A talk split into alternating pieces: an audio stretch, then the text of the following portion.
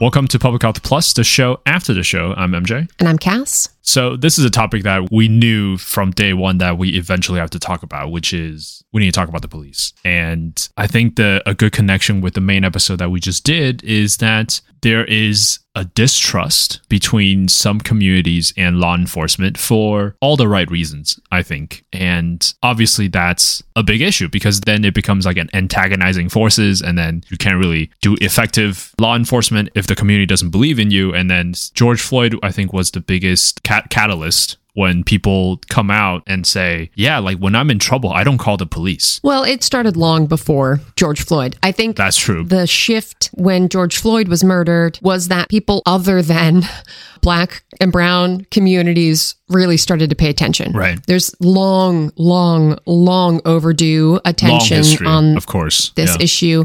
You know, you raised the the comment about distrust between police and communities. You know, when we think back to the way some police departments were formed actually in some states they formed out of slave patrols Yeah. and sort of they saw their role as oppressing or putting in place sort of the black Americans that they needed to sort of be policed and wrangled in ways that sort of kept them oppressed or further disenfranchised. And that has continued in many states and many places, just decades, if not centuries, of unconstitutional policing, targeting black and brown bodies and communities. Thinking about illegal searches or pat downs, just generally really horrible interactions. So, for example, a really common thing, hopefully it's not happening, although I can't, I, I don't want to say that it's not happening anymore, but a lot of attention was put on this. And so it's hopefully not happening. But in Baltimore, officers from the gun trace task force would see a group of people sort of standing on a corner or sitting on a stoop and would intentionally drive straight at them very, very quickly or like right up to them and slam on the brakes. And if anybody ran, which, you know, if a car's coming at you, like you're going to f- run. Yeah, you, of course you're right. And then if anybody ran, they would arrest them because, you know, they would claim that they ran from law enforcement when like they were driving a car right at them. Anyway, there are a number of reasons why communities have a lack of trust in law enforcement. And when law enforcement is not seen as legitimate because they are not treating people with respect, they're not effective at doing the job that they are tasked to do, people aren't going to call the police when they have an issue because they rightfully are concerned that calling the police it's going to bring more trouble. Yeah. well, they may be victimized by police when they call for help, they may be the one arrested instead of or they may be shot before anybody even gets there to ask any questions. And I think this is a key part of community violence. Like in a lot of community, when you don't trust law enforcement, you kind of have to figure out things by yourself, and that might lead to escalation and all this other issue. Well, and it, along that note, if you're engaged in an illicit economy, if you get robbed, you're not going to call the police and say, "Hey, No, this other guy." Like robbed me and stole all my drugs, right? No, you're going to try to find the person. You're going to retaliate. escalation, right? Right. Again, we talked in the main episode about sort of rational and irrational decisions. And if you are engaged in an illicit economy, you don't have the option of calling law enforcement to help you solve your crime the way other folks do. While we're on this topic, you know, this is a space that we are we we are safe, and then we get spicy and controversial. But you know, it's a safe space for us to sort of just talk whatever's on our mind. And I have to talk about, or I should say, rant about broken window policing. Do you know this? Of course, I know what broken of course window you know this, policing right? is. Why, why am I asking you? so, you know, for folks who don't know what broken window policing is, it's a idea that some scholar or I don't know who came up with this. Do you know who came up with this? You might know more history. I don't remember the name, but in his defense, what he described Is is not what we practice. What? No. Right. So, like, basically, law enforcement took his theory Uh huh. and used that to justify decades of unconstitutional policing. Search and seizure, right? So it's kind of like er, what Marx wrote and what how communism in practice is like two completely different things. The same thing, like how broken window policing is theoretically described. I just want to be super clear. There is the broken windows theory, yes, and broken window policing, yes. right? The sort of the sticking point for me, and you can feel free to agree to disagree. We need to look up his name. Hang on.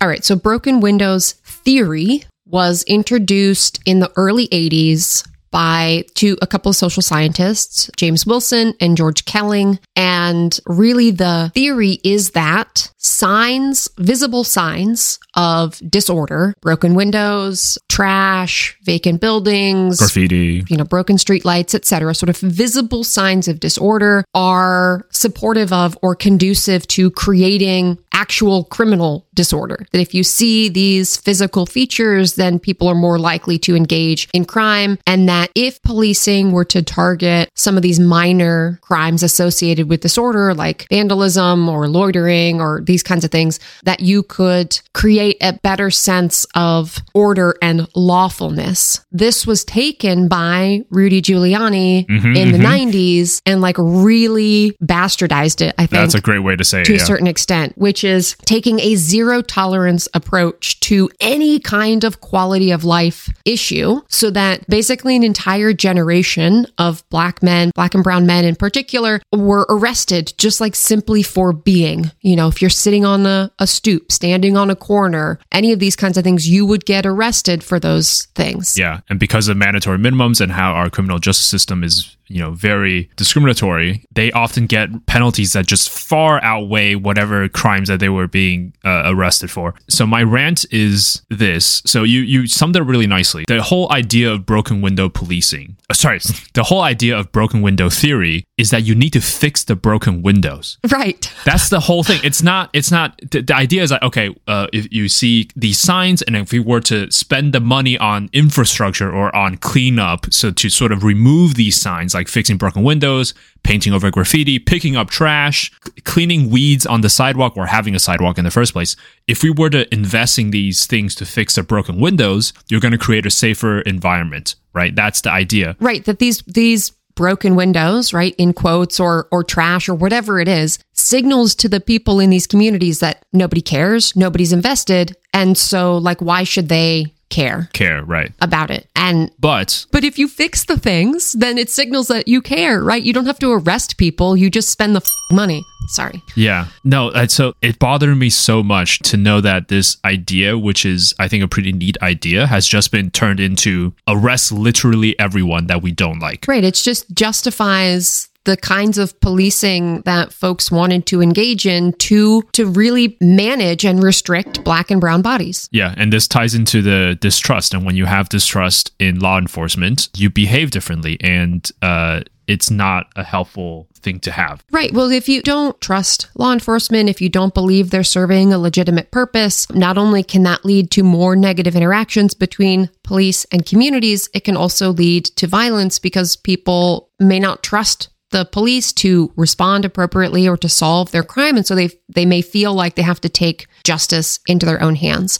One thing I just want to make super clear, I work very closely with law enforcement. There are some folks in public health who say, you know, we should we should abandon police, we should leave them to their own devices, like they're a, a totally flawed system and we should just say screw them, they should go figure their own stuff out. I think that is a terrible idea because like we need to address the issues inherent in policing. And even if we were to say, okay, tomorrow we're going to shift to this whole new system and we're going to rely on restorative justice and we're going to think about prevention and all of these pieces, which we should be promoting those practices there are still going to be individuals who are going to harm others, and not everyone wants to engage in a restorative justice process. And so those folks need to be held accountable.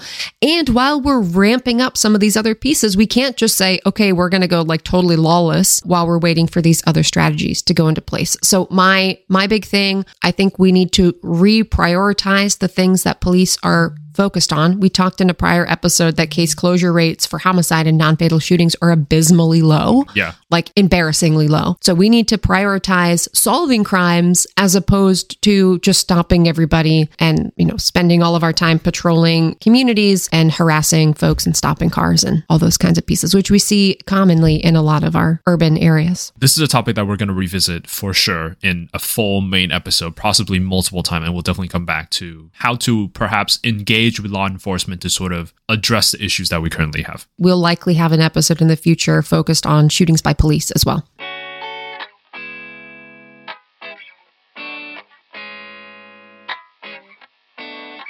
Thank you for listening to Public Health Plus, the show after the show. You can expect these more spicy and opinionated episodes every Monday. If you like the show, please give us a review on Apple Podcasts or wherever you listen to your podcasts. It really does help us and spread the word about the show. Join us every Thursday for our main episodes. And remember, everything is public health. Everything is public health.